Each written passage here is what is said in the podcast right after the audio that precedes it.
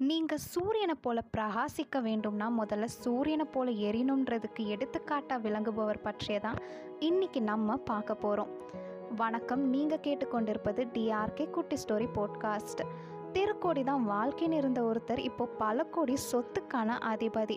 ஹோட்டலில் போய் சாப்பிடக்கூட வழி இல்லாமல் நின்ற ஒருத்தர் இப்போ ஹோட்டலுக்கு நட்சத்திர அந்தஸ்து தரும் அதிகாரி.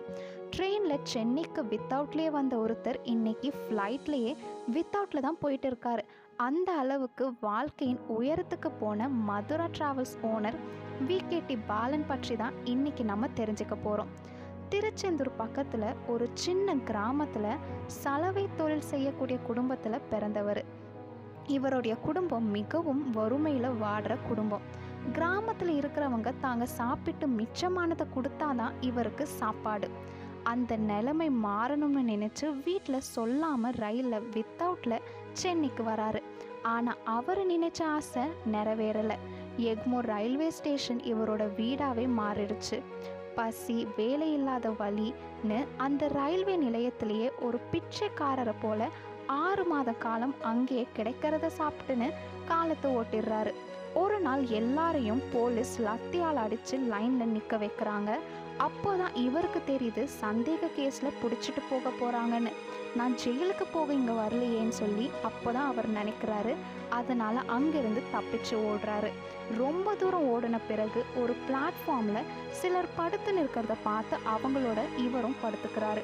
காலையில் ஒருத்தர் எழுப்புறாரு. எழுந்து பார்த்தா அது அமெரிக்க துணை தூதரகம். அப்போதான் அவருக்கு புரிஞ்சுது இது அமெரிக்கா போவதற்கு விசா வழங்கும் இடம்னு.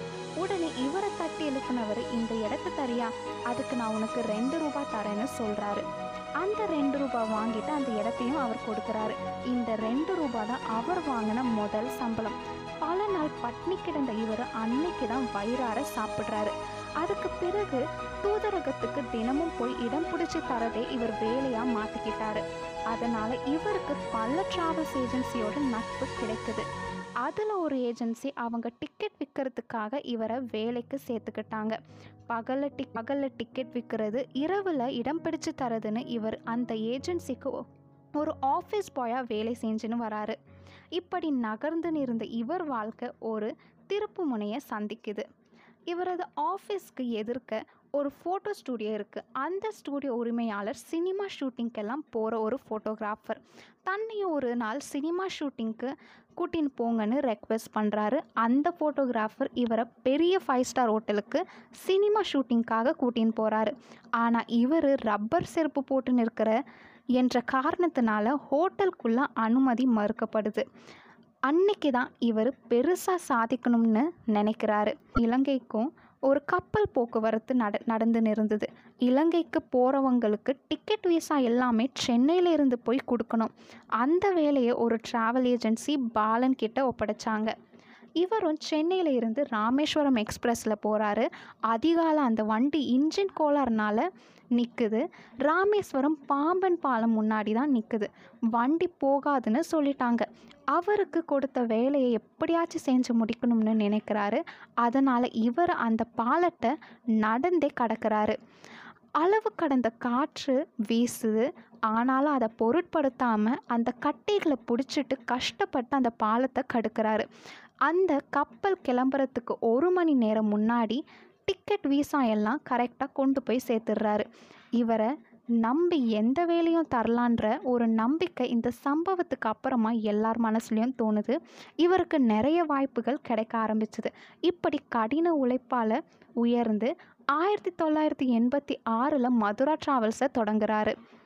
எட்டாவது வரைக்கும் படித்தவர் யூனிவர்சிட்டி சிலபஸ் டிசைட் பண்ணுறவர்னு சொன்னால் நீங்கள் நம்புவீங்களா?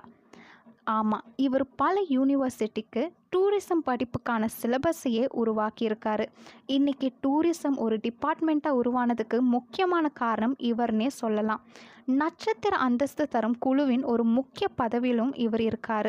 இதுக்காக ஒரு ஹோட்டலை விசிட் பண்ண போகிறாரு அங்கே இருக்கிற ஹோட்டல் மேனேஜரில் இருந்து செக்யூரிட்டி வரைக்கும் ராஜ மரியாதையோட வெல்கம் பண்ணுறாங்க அது எந்த ஹோட்டல் தெரியுமா? ரப்பர் செருப்போட அனுமதி இல்லைன்னு சொன்னால் அதே ஹோட்டல் தான்.